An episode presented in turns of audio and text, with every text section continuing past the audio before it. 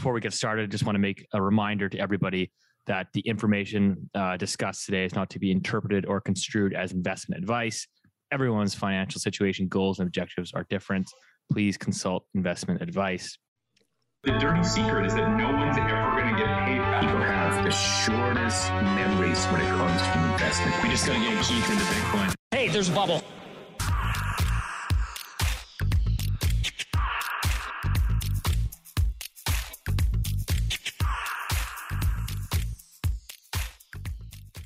Welcome back to the Loonie Hour episode 24. As always, joined by the three amigos here. We got Rich Dias, Acorn Macro Research, the Tom Brady of Macro. We got Keith Dicker in his not Patagucci jacket today of IceCap Asset Management. Uh, I just want to make an announcement before we get into the show here. So we talked about it last last couple weeks. Uh, so there will be a live in person event, Loonie Hour in Vancouver this May, May the 12th uh, in the evening. We're still working on the venue details, probably be your local McDonald's. Uh, but we will announce that. We'll be ultimately uh, looking at selling tickets for this. I think we're just gotta, uh, you know, tough these tough economic times. We've got to cover the inflation costs. So we'll get back to you on that. We're looking probably a couple hundred people. Um, yeah, should be a good night out. So May 12th, book that in your calendars. We will have more info coming out. And as again, before we get into this episode, all we ask is that this content is produced entirely for free, uh, largely actually on Keith's wallet. Uh, but all we ask is that you share this with one person. Let's continue to grow the Loonie Hour community. And let's get into the show. We've got a fairly busy week in Canadian politics, Canadian housing, uh, in particular, and then we'll kind of get on to the larger, more macro stuff, which the the other two gentlemen here will touch on. But why don't we open this up with? I think probably the biggest news in Canada, anyways. This is a Canadian podcast.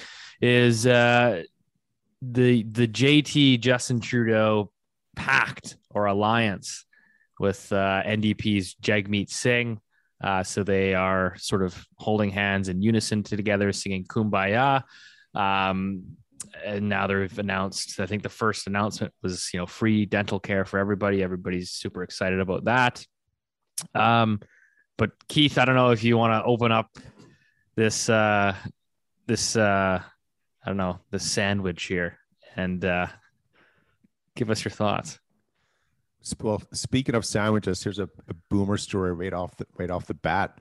So, so uh, today our kids here uh, they have half a day at school because there's parent teacher meetings later Uh-oh. on today. So uh, anyway, I'm I'm from my home office here, and my uh, Mrs. Icecap she made sandwiches for my my growing boy who eats like a, a beast all the time, and so I see two sandwiches in the fridge, and I ate one then I realized I said, "Oh man, I bet you one of those, you know, was for Junior." So I uh, I text Mrs. Icecap and I say, "Hey, were both of those sandwiches, you know, for for Ian?" She said, "Yeah, yeah, they're, they're both for him." And I was like, "Oh, okay." So I immediately text him and I said, "By the way, I ate one of your sandwiches." And so Mrs. Icecap never listens to this show, so I don't mind saying it. But I told I told my son, "By the way, don't tell Mama that I ate one of your sandwiches." You're getting eviction notice, you little shit. I know I'm in trouble tonight. Okay, but I think I did think you started the conversation about, about a sandwich. That's why. I, well, I mean, free sandwiches for everyone under this new pack. So here we go. Okay, so first of all, here's the the positive. Um, I think you know people think that you know you know everyone leans left or right. You know, for, for me, I do lean more right. However, you know, I'm more like a libertarian. I, I, think both sides can do equally great and equally bad things all the time. My theory is just just leave us alone. Let us let us do our stuff. So first of all, though, from the left perspective with this, so from the Liberals and NDP, it's actually a fantastic decision they made. They they guarantee they're going to stay in power until what 25, I think now, or 2025 yeah okay. So i mean they just lock themselves in and you know obviously something will come up. They'll have a fight about something and then they'll lose some more horse trading along the way. But from that side uh, of the fence um, you know i think politically what what they did was, was smart. From my side of the fence which is the money economical side uh, this is a disaster, guys. This is not good for the country. Now, people will say, uh, yeah, you know, you're going to get this from this new spending and, and that new spending. Um, one thing is positive. I now know, for, again, as, as, an investment manager, I know which way the Canadian finances are, are going to move over the next number of years. Uh, you'll see continued budget spending. I doubt it's going to come down. If it comes down, it, it's not because they've done it on purpose. They got lucky with oil going up and the rest of the economy staying flat. I mean, that that's what it is. I highly suspect our taxes are going to go up. And if financial conditions in Canada, um, if for some reason they tighten, for whatever reason it happens, all of a sudden Canada goes from looking very good on a lot of metrics in the G7 to very poorly uh, very quickly.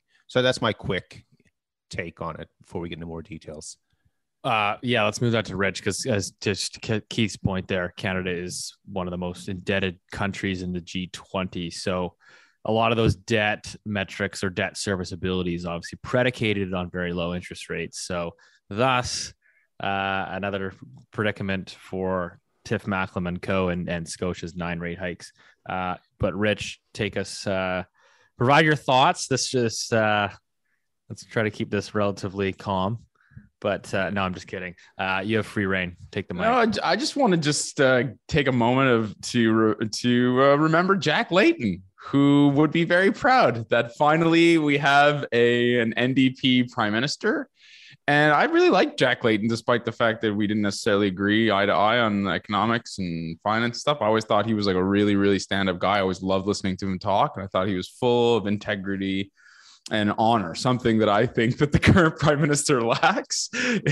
but I think it's, uh, I think I can't really add too much more than what Keith said. I think deficit spending, I think is just, I think that's absolutely baked in the cake now. I think um, anti-energy policies. I think they're going to be doubled down on. Um, I've been, you know, beating the drum as loudly as I possibly could for nuclear power, having a much more realistic kind of view on energy um, and exploiting our natural resources for the good, and to ultimately decarbonize um, our country and the world. I think that all that stuff's going to be pushed back, not forward. What people might think, I think it's actually going to be pushed back. I think inflation, any view that you had that inflation was going to be transitory, I think that's just, I, I mean, now it's just absolutely going to be economic policy. Um, the Bank of Canada released their preliminary um, document on the changes they made to the mandate um, just a couple of days ago. Um, I think on the 26th is the official letter, or maybe it's next month, whatever, it's coming out. I think that we're going to see more of this dual mandate, higher inflation for longer. I think that that's just really straightforward. I think housing is definitely going to get less affordable, not affordable. We'll get into more of that later. Um, and uh, yeah, I think in general, I um, it's going to be one of those situations that a lot of um, you know, be careful what you wish for. I think a lot of left wing people are going to actually, um, they're going to get some kind of superficial things in the short run and really take it in the teeth in the long run. Um, I've been wrong before. I'll be wrong again, but I, I think I got this one pretty well, well pegged. So I don't know, Steve, if you have a. Well, yeah, I mean, I think like, I think it's important to sort of you know, make this clear that obviously I think everyone on the show here tends to lean slightly to the right, but I think that's also because we're finance and ec- economic people where when you kind of understand the systems and, and how they kind of work, like you start to realize that like, although like a lot of these left leaning policies are like sort of disguised to like help and be good for the greater people, like they actually end up hurting um, and I think what we're seeing now is like you know hurting in terms of like inflation. Like who does that impact the most? Like it's, it's things like that. Um, I think like I mean at the end of the day, neither of these, you know, the, the Jagmeet Trudeau pact, like neither of this suggests to me or that you're looking at austerity. I mean, we're just going to no. get more deficit spending. Um, I think that this is ominous to Ray Dalio when he talks about sort of global uh, monetary policy three, which is like you kind of like monetary. I think we've explained this in the show before, right? Monetary policy one is you raise interest rates, you lower interest rates, and that kind of helps you get out of these economic funks. Uh, and economic, uh, sorry, uh, number two is basically quantitative easing, which we've kind of run through that gamut. And when that when you start getting zero, you get rates stuck at zero you can't really do a whole lot more QE. Uh, number three is basically uh, governments take over central bank balance sheets. Um, and those those deficit that deficit spending basically gets financed via the central bank. It, it ends up predominantly on their balance sheet. I mean, if you look at Japan, that's clearly what's been going on uh, for a decade plus. So, uh, yeah, I mean, despite all the talk about rising rates and austerity and governments pulling back because inflation, I just don't see uh, outside of this short to medium term blip. I think like structurally here moving forward that the era of deficit spending, um, you know, spending for the greater good. Yeah, one more thing that you know that we haven't touched on, but this is something Rich talks about quite a bit. So I'll tee this one up for you, Rich. Uh, now with with this pact put together with with the Liberals and the NDPs, it's again you always think about what is their policy, what is their policy. You know, it can it change, and now that they're together, uh, it is. We always look at probabilities with everything. There's never a zero, zero, one hundred percent probability, but the probability of Canada continuing along the line towards green energy, uh, climate change policies, and, and taxes, so forth. It, it just went up a few more notches. So, um, Rich, what kind of impact would this have on the energy sector?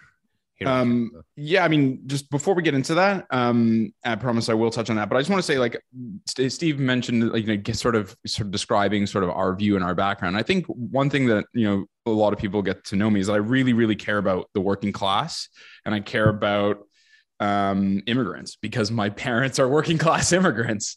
And the reason I push so hard against a lot of these policies is because time after time, I think on the tin, they say that they're going to help. Um, the, you know, they're always sort of um, they're sold as policies that will help these people at this this sector of the society. And time and time again, we see that that's just demonstrably untrue. And the most obvious one of that is housing and the housing policy in this country. Um, and Oh. I mean, and so and so let's. I want. I'll just get back to the energy thing, and I'll leave. So I'll leave the housing for Steve. That's that's your wheelhouse, wheelhouse, Steve. But I just wanted to sort of give an, in, listeners an insight into sort of my background. I think that a lot of times left wing policies are not at all left wing, and I think that that's so we should always be very very careful. But anyway, so back to the energy thing. I think um, two things for me strike me as energy. I think will be more regressive. Um, and I think that um, in the sense it'll be more aggressive in the sense that it'll be um, there'll be more pushback on the structural changes we need to move away from fossil fuels. So what does that mean to me? Two things. One, we need to mine way more materials in order to build enough batteries to, to change all of the internal combustion engine cars into electric vehicles. And mining just continuously gets pushed back on. Um, and then the other thing is, I think nuclear power is really the only way we we drastically change our carbon footprint in this world. And again, we have a environment minister and a natural resources minister who's been on record repeatedly saying that he doesn't think that's part of the solution.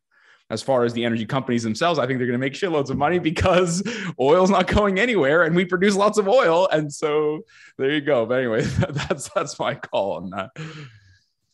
Uh, yeah, I, I don't know, Keith. You have any sort of final inputs there? But I was just gonna say, uh, at least at least on my own front here, because I know that there's probably gonna be some maybe left wing people that listen to the show. I, full honesty here, and maybe some regrets. I have actually between federally and provincially, I have actually voted for all three parties. So uh, again, maybe some past regrets there. Um, but I, I think at the end of the day, like yeah, look at looking at some of these policies, you're basically just going to have lo- bigger government, uh, so more centralized government, sort of this more authoritative figure that can kind of commands more of your life. I think that ultimately leads to less productivity because you're not talking about sort of free open business. And uh, you know, I think all you have to do in Canada and see see how that's kind of progressed here. I mean, if you look at real, I mean, Rich, you know, uh, real GDP per capita, uh, you know, It continues to fall. Yeah, it continues to fall. It peaked, you know, the growth, sorry, the growth, excuse me, the growth continues to fall. yeah. Like basically, in, in, in other words, like to, in simpler terms, it basically means like your standard of living actually is getting, I don't know if it's a worse, but it's not getting better. Um, so I mean, that that's that's kind of my thoughts. I mean, you know, you you chatted about uh, you know, sort of their energy policies. I think like if I look at like what they're talking about for housing, for example, like the two big ones they've already come out, like Jagmeet's already tweeting about it, is like we're gonna go after REITs, so residential uh, or sorry, real estate investment trusts, REITs in Canada. Uh, because we need to get rid of the financialization in housing. I was like, well, that has nothing to do with like housing and housing affordability. In fact, REITs, uh, publicly traded companies, essentially are the only ones in Canada, pretty much, that are building ground up, ground up from the ground up residential uh, rental housing. They're providing purpose built rental housing. They're constructing, they're investing capital and uh, investing in rental buildings. So by taxing them more, I don't really see how that's going to make things better. And then they're also talking about taxing uh, uh, corporate windfalls at, at, the banks, like as if the commercial big five banks, which really ultimately run the country, aren't going to ultimately feed those costs through to the end user is is kind of ignorant. Uh, but Keith, I don't know if you have any sort of final thoughts on that before we drift over to the housing market. Yeah, I mean, so if, you think about this, um, most government policies they're they're done for the benefit of one group, but they always do by penalizing another side. There's always two sides to every coin. And you know, maybe the solution is not to penalize one group. You know, that's so that's this, that's what you'll see with housing. You'll see the energy sector and the financial sector and so forth. Like government, they're always they always have this baton, and they're going to hit one group, you know, penalize one group, and then you know, hopefully that will help another. And and that that's not going to work. So uh, I don't know where they go with it. But for example, I just received my property tax bill for the uh, we do a six month cycle here where I am, and it's gone up again. Like we pay a high, we pay about one percent almost for property value of the of the taxes here where I am. That's a big chunk, yeah, right? Yeah.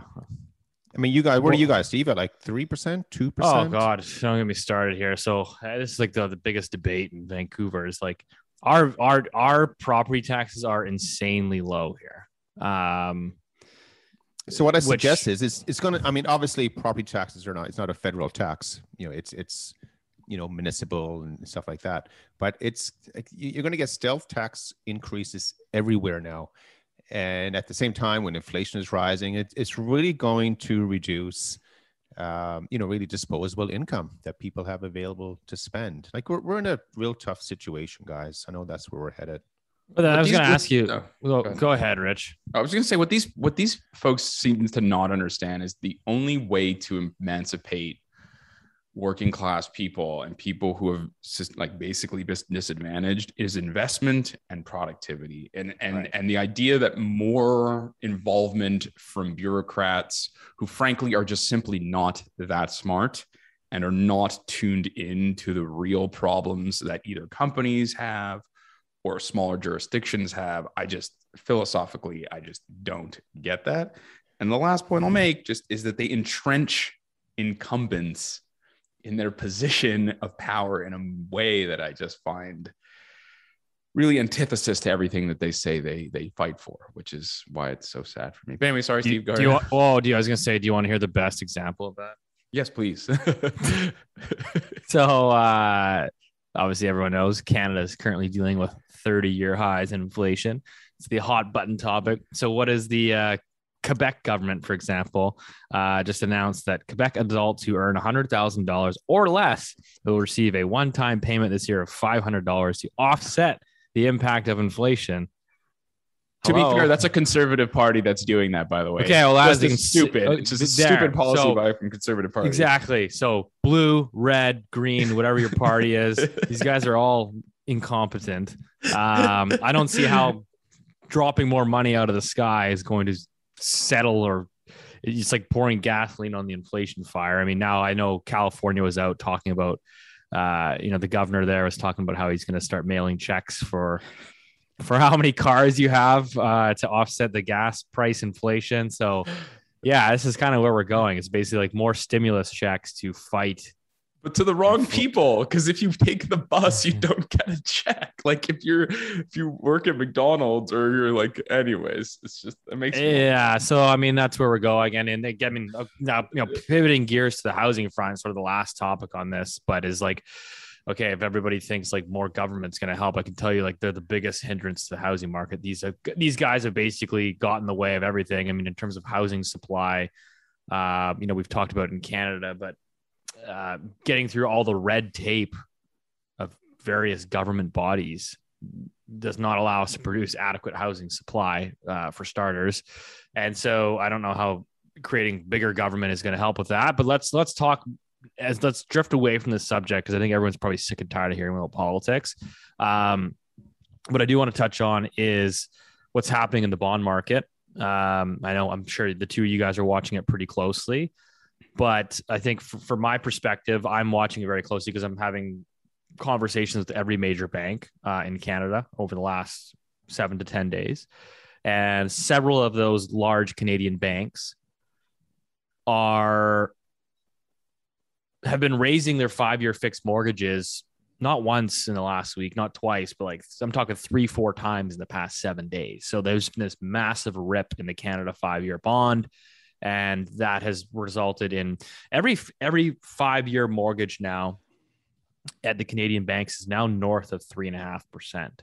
So if you're a really good customer, you might be able to finagle that down a little bit. But if you're looking for a five-year fixed mortgage, everyone now is at like three six, three seven. People are saying, "Oh my gosh, this continues. We'll be at four percent in the next four weeks."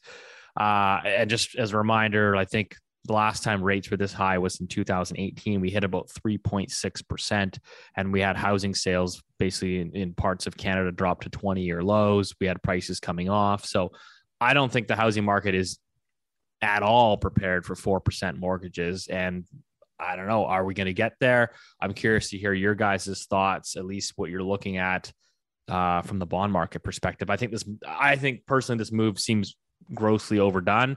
Maybe this is a catch up. I mean, obviously, Rich will probably tell us that at the end of the day, we're still looking at you know real negative interest rates. Um, but it, it's a huge move. And uh, I think the Loonie Hour guys uh, were probably getting. I, I, know there's people dunking on me saying, "Hey, see, you said rates couldn't go up, and and we're seeing this tightening." So I'd love for you guys to kind of chime in. Do you want to go first, Rich? do you want me to go? No, you go for it. First of all, do you have new glasses? Have you, I've never seen you before with glasses on. Me? I wear yeah. glasses every week. it's like an old. Glass. It's like an old married boom, couple, right? Is that a boomer joke? Is that a boomer yeah, joke? maybe without even trying. Um, okay, guys. So with with the, uh, I think it's so the question you said like at four percent has this is this doing harm or stuff like that. My my first question I toss out: What happens if rates are at eight percent? Right? It it's it crushes things out there. So I'm not suggesting that rates are going to go from four to eight. So don't run out this week and you know refinance and all that stuff. However, my point is that so if you look in, in the U.S. for example, because they have some really good data. So the, in, in the U.S. they have 30 year uh, mortgages. So back in 2020, the 30 year was at 2.8 percent for a mortgage fixed rate. Now it's at four and a half percent. So if you had a uh, say a seven hundred fifty thousand dollar mortgage, your your monthly payment has gone up by about eight hundred bucks now. Mm. Like that's that's uh, a lot of money. That that's a lot of money. So the great equalizer in the housing market for Canada, it's it is interest rates, and we've talked about that for for quite some time now. And um, so we have had a shift up, but it has not been a violent shift, has not been a surge. I continue to uh, place a high probability that there will be an, an external shock. So I mean a shock from outside of, of Canada that can really cause interest rates around the world, the, the long-term bond rates to just surge higher. So, so for example, back in, I think it was 12, 2012 or, or 14, I got, I think it was 2012, you know, rates in Italy went from four to six to eight to 12 basically like within within months. Like that kind of event can happen very quickly. So it, so right now this move in in mortgage rates you know for canadians uh, you might think that's aggressive. I'm telling you that's it's getting back to a level that might be more reasonable. However be prepared like something bad can happen out in the system here that can cause rates to double very quickly. And you need to understand as well, because you made a great comment, Steve, about uh, you know banks are raising rates. So mortgage rates compared to what uh, the federal government is borrowing at, I, I, would call that credit spread. That's the way, that's the way you want to look at it. We could see a situation where, say, uh, Canadian federal government bond yields do not rise as much, or they can come down again. Um, but banks may not follow suit on that. So credit spreads can remain high. so I, I think the good old days that people got used to the last couple of years that really, you know, ignited the surge of the housing market. I I don't think that's going to come back. I think those good old days are done. Yeah, I was Um, I, I was chatting with I was chatting with one of the banks there in Canada. Uh, I will keep the the bank's name out of it, but uh, it was one of the big five. And uh, so right now they're telling me their cost their cost of funding their cost of funding on a five year mortgage is three point six percent right now, and they're like their their five year fixed mortgage. They're basically they've been they're right now they're actually underwriting at, at like a loss essentially. So they're they're trying to put they're trying to they're going to be pushing rates up uh, from where they are now, but like they basically don't want to be the first movers, right? They're kind of waiting for one of the other big five to move first. Um, so it's it's kind of like they're all kind of watching each other right now.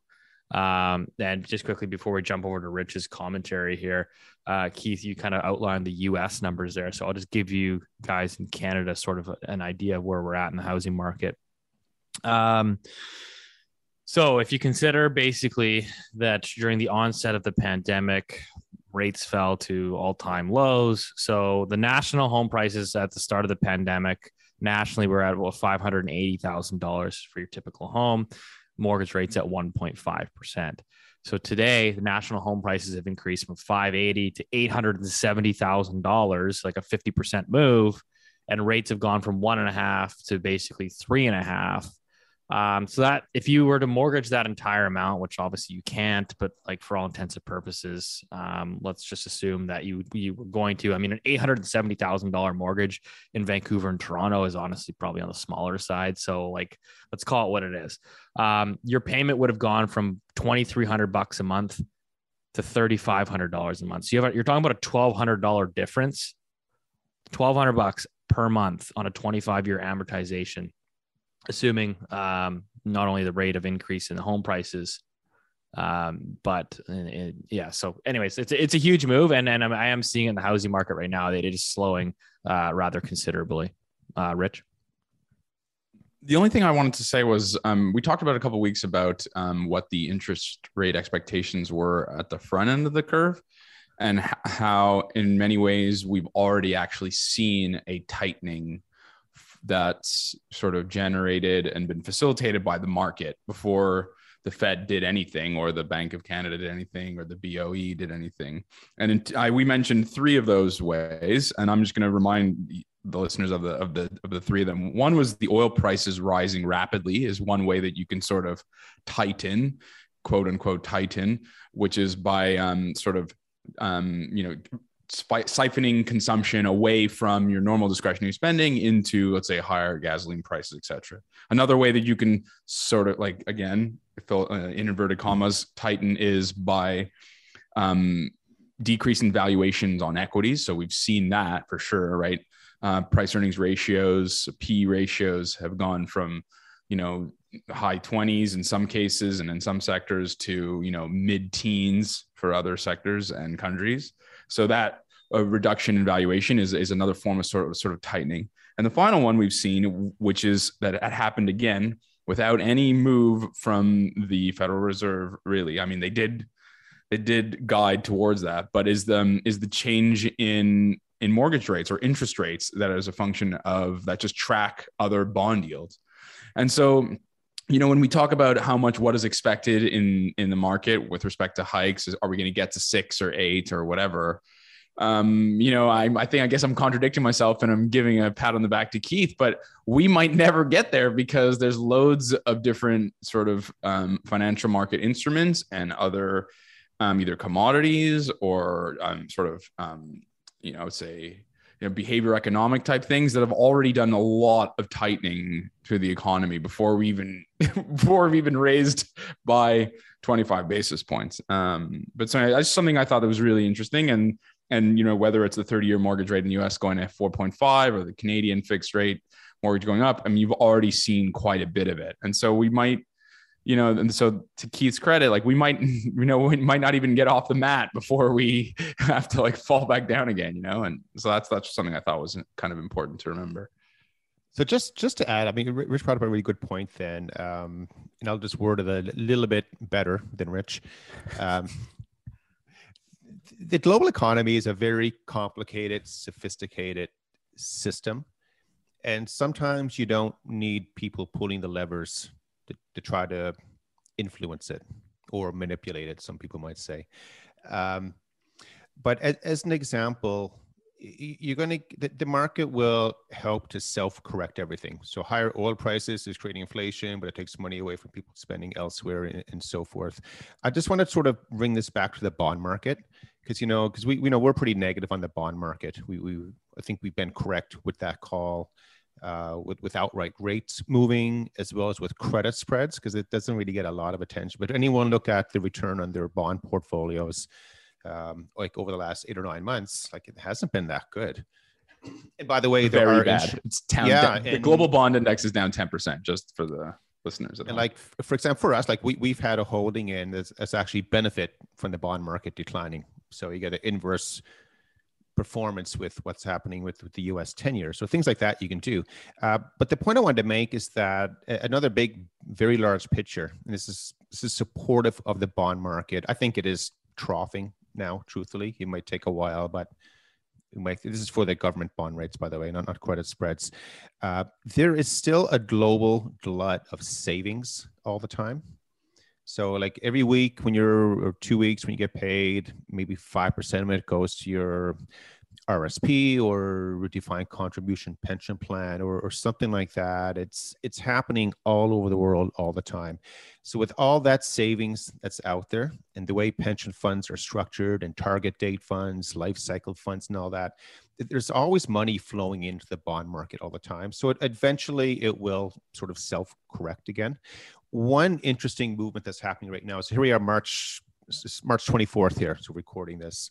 And um, you know equities are starting to rally a little bit right now. And you know why is that happening? Is there's a lot of short covering taking place. Uh, we're going into the end of, of q1 so uh, you know believe it or not managers like to play games make sure they look invested in a certain way at, at quarter end. Um, so we don't do that, but uh, that is happening out there. So you get a lot of money now flowing back in, into equities and, and, everything, and pension funds will have to rebalance at, at quarter end as well. So you're, you're likely seeing an opportunity here again where the, the, the market can, you know, help everything sort of, you know, self correct and we, and we move on with it.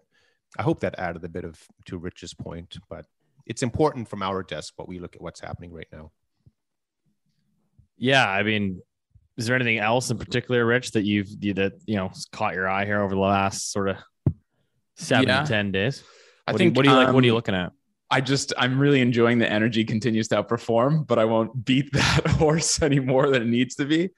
Um, I also think it's really fun. Um, one thing that's really interesting for me, is just from an economic, sorry, sorry, from a market standpoint, is that banks have actually started to underperform. So that's something I've been really on since the summer because you know I'm I'm of the view that interest rates are going to keep rising, and normally that means that banks outperform along with them.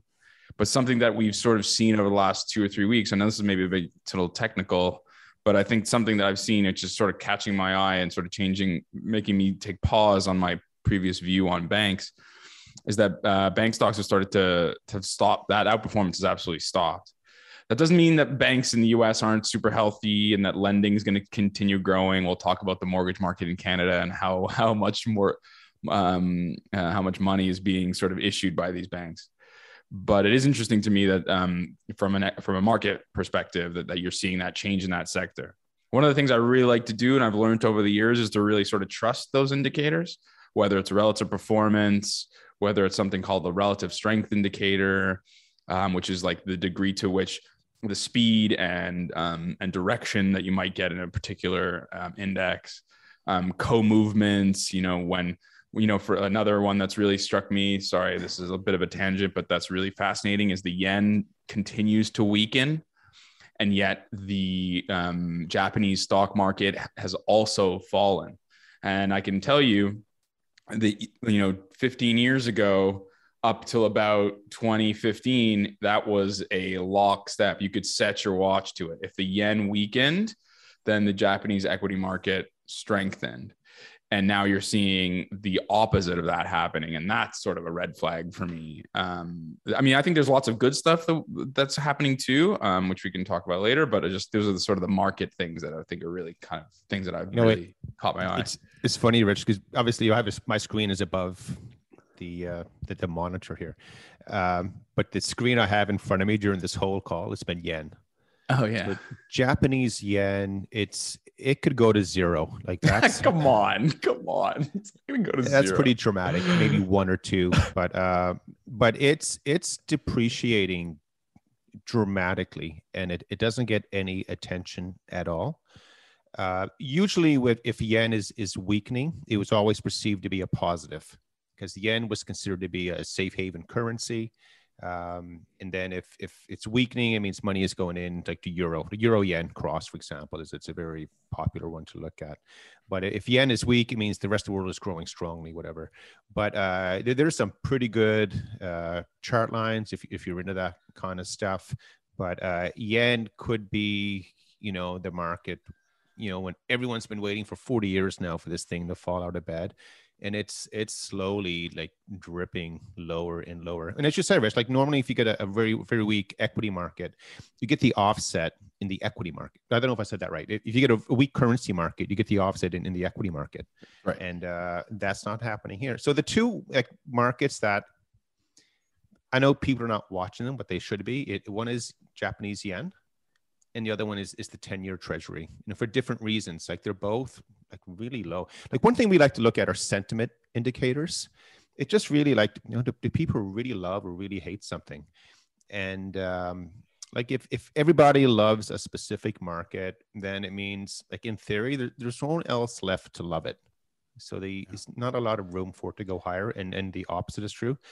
So we, we use a lot of um, we get some sentiment indicators, and the sentiment indicators for the yen as well as the the ten year Treasury are almost at single digits. Oil, for example. So for example, the ten years around twelve is there's a DSI number we look at, and it goes from zero to one hundred. The number for oil right now is about ninety four. Like it's so a lot of contrarian investors in the world they're going actually like long the ten year, short oil it sounds pretty brave to do that, but you know that's when you do those kinds of trades out there. So let me just so I think let me just add a little bit to we've gotten some comments that we should try to do a little bit better job of explaining sort of oh, the the terminology or why we think the way we think and that kind of stuff. And I think that fundamentally we talked about this a couple weeks ago about um, you know weak form, semi-strong form of efficient market hypotheses and all these kinds of like kind of grandiose ideas. But the reality, I think, more just to explain it to like a in more layman's terms, is that there's information in the price, right? The the price is there is information in the price, and that's why we t- tend to look at these indicators: the speed, direction, how stretched they are, the speed over a certain amount of time, etc. And I think that's that's why um, I know Keith tends to look at these kinds of things, whether it's DSI or the RSI or a bunch of other acronyms that don't mean anything to anybody, but um, it's just in, in general, the price is a conduit for information. Um, how people feel about the market today, how people feel the expectations of the future, and how those expectations change. And so that's why we take a look at that. I mean, it's a good point. I mean, Stan Druckenmiller talks about all the time. That's you know, he looks, he basically just looks for the market to, to kind of tell him what's going on. He doesn't need, you know, he doesn't need a big bank economist to tell him what's happening, or he doesn't need, you know, the Fed to tell him what's happening. He's he just looks at the market and he says this this is what's happening. And uh, yeah, like I said, I I, I mean, um, from my perspective, I'm I always look at it just from the housing market in Canada because that's like our largest, you know, entity in in in Canada and in terms of the economic drivers. And it's, yeah, you can just see that the sentiment has changed uh, significantly from this sort of fear of missing out to maybe I should wait. You know, maybe I should not over lever because rates are going up, inflation's going up, my gas bill's going up. And uh, so, yeah, it's kind of like it's, it's, it's trailing off. So it's kind of interesting. Are you, are you, how you guys, is there any update uh, for our Canadian listeners here on the, uh, on the Loonie, uh, not the Loonie hour, but the actual Canadian dollar. How's that trading? I don't know if any of you guys been watching that, but yeah, I watch Loonie all the time. Uh, you know, it, Loonie is, um, you know, it, it's holding up pretty well with with the U.S. dollar. You know, so most Canadians think about currency, how it compares to the US dollar. No matter where you are in the world, is what is it relative to the dollar? And the Canadian dollar, it, it- it's done uh, it's done okay against the US dollar, and a lot of that's because the you know oil markets are doing pretty well. That just takes foreign capital coming in. But on a cross rate basis, so that's comparing say Canadian dollar to euro, yen, those currencies, Canadian dollar has been really strong. Like it, even though we talk about maybe some of the things that are you know at risk here in Canada, right now, Canadian dollar is doing well in the eyes of, of foreign investors. So it is not falling out of bed yet. Uh, our expectation, as you know, like we, we can see some dark days coming up in, in the financial market world. And sometimes that's not nice to hear. You, you know, you're not trying to sell fear or euphoria because it goes both ways. Just being ob- objective here. But if, if we do get a, some kind of a major financial crisis, something breaking in, in the system, then the Canadian dollar, it, it will absolutely fall from where it is now. So that, that's the real quick version on, on CAD from our side. Rich. The long version is that we're a petrocurrency. And i understand that people have pushed back on this. I've gotten say you know it's not true anymore et cetera et cetera.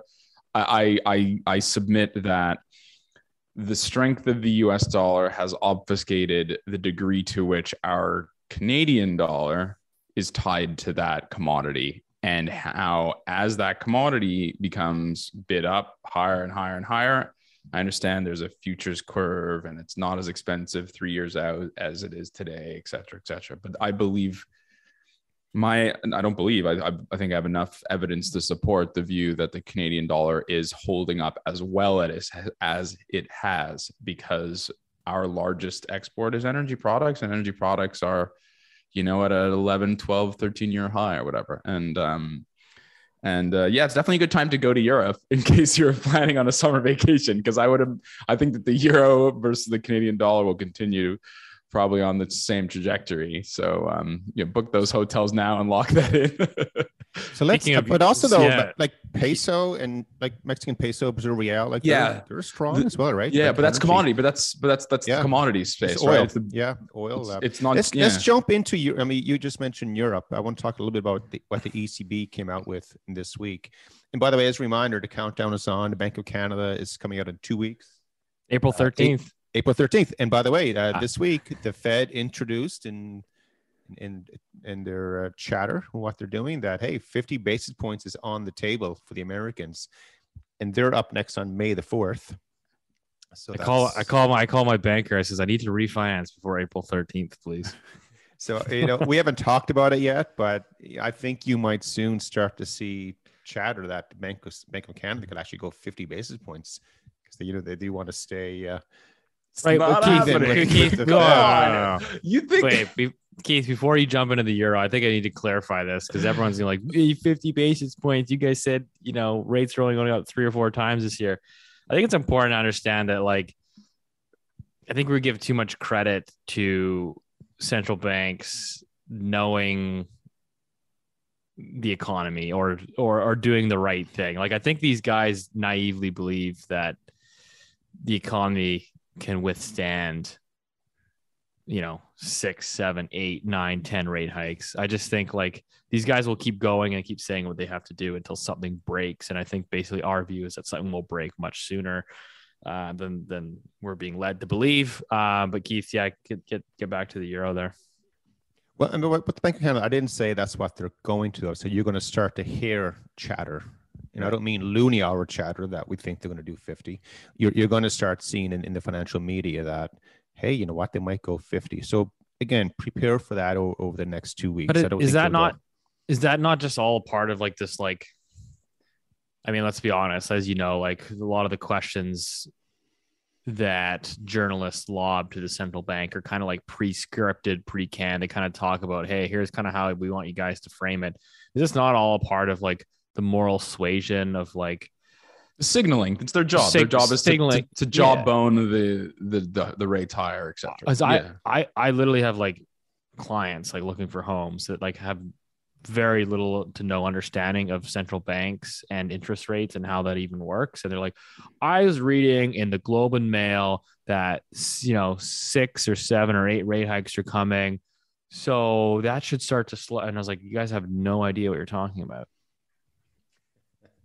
Uh, so with again now, what I the reason I introduced this concept was because the the Federal Reserve down in the U.S. they floated the idea, and what you do, you float the idea, you see what the reaction is to it, because as again, the Americans are on May the fourth, so they have a few weeks coming up, and if you really want to do fifty basis points and you don't want to surprise the market, you get you gradually introduce the idea you get everyone talking about it for weeks and weeks and then all of a sudden it's it's not a big deal when, when you do it. So that that's what would happen.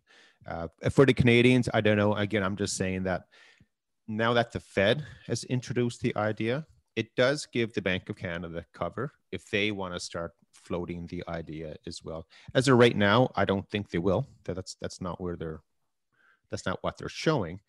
But again we're a couple of weeks away and you know that's that's what we'll start seeing coming out. Uh, ECB, do you want to move to the ECB, please, or do you want to keep hitting that horse? no, you love it. You love the ECB. That's your favorite. Uh, yeah, I know you're following those guys closely. So tell us what's going on over there. I just saw that preface here because it kind of ties into the earlier part of our show. Uh, was it was it Germany or which part of the eurozone was it where they're removing all the uh, taxes on their gasoline? Germany. Sure. so apparently it's supposed to reduce German gas prices by 30 cents. And we're about to and we're about to add a carbon tax, As which April of course 1st. will definitely affect anyways. Just. Anyways, that's so that's interesting for them them to do it because I mean they obviously have the you know the the fiscal capacity to do it. If anyone does, it's it's Germany. So, uh, but it, can you just imagine if you're living near the border you know, of any of the countries with Germany. your gas is getting empty. You just you know zoom over. Uh, okay, but back with with the ECB. This again, this is a, a longer term announcement that came out. It, it's not happening in 22, but um, the European Central Bank they're now officially investigating or adding climate risk scores for banks uh, through the banks. They call it the capital bar. So basically, every bank, based upon what they're holding in their investment portfolio, um, their, their, regulatory capital and stuff like that. No, you're, you're assigned a risk score. And if you're deemed to be a very risky bank, you need to put more money aside, you know, for a rainy day. Or if you're deemed to be more conservative, then you put put less aside.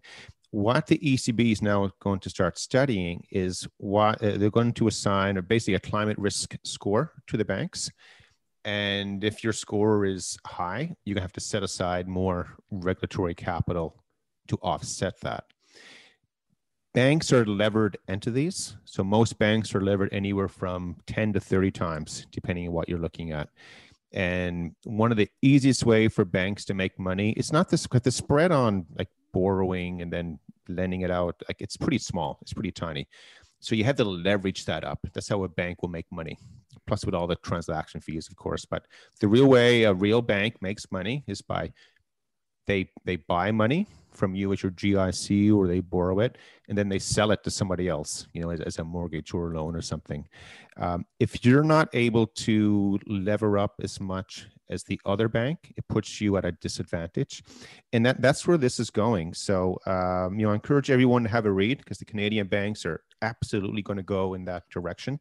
Anyone who's listening or, you know, people who are, working in or they own companies or firms that are involved in like the industrial sector, the energy sector, anything like that, uh, it's more than likely what will happen. You will have to pay more for funding cost than somebody who isn't.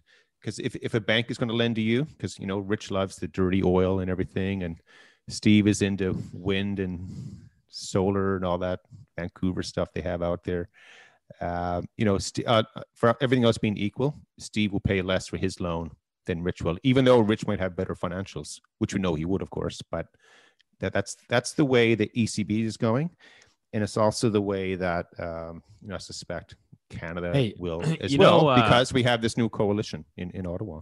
Well, yeah, you know, actually, um, even I don't know if many people know this, even on the residential side or even commercial. So if you're looking for a real estate loan uh, from CMHC, our government agency there, uh, they they actually rate your building. So based on its energy efficiency, et cetera, you get like more points. You, they'll give you better terms on your real estate financing depending on the energy efficiency and the upgrades that you do to your building. So So it's it's loosely happening now, and of course, you know this is eventually going to tie into uh, you know, central bank digital currency as well. And that, that's coming up fast.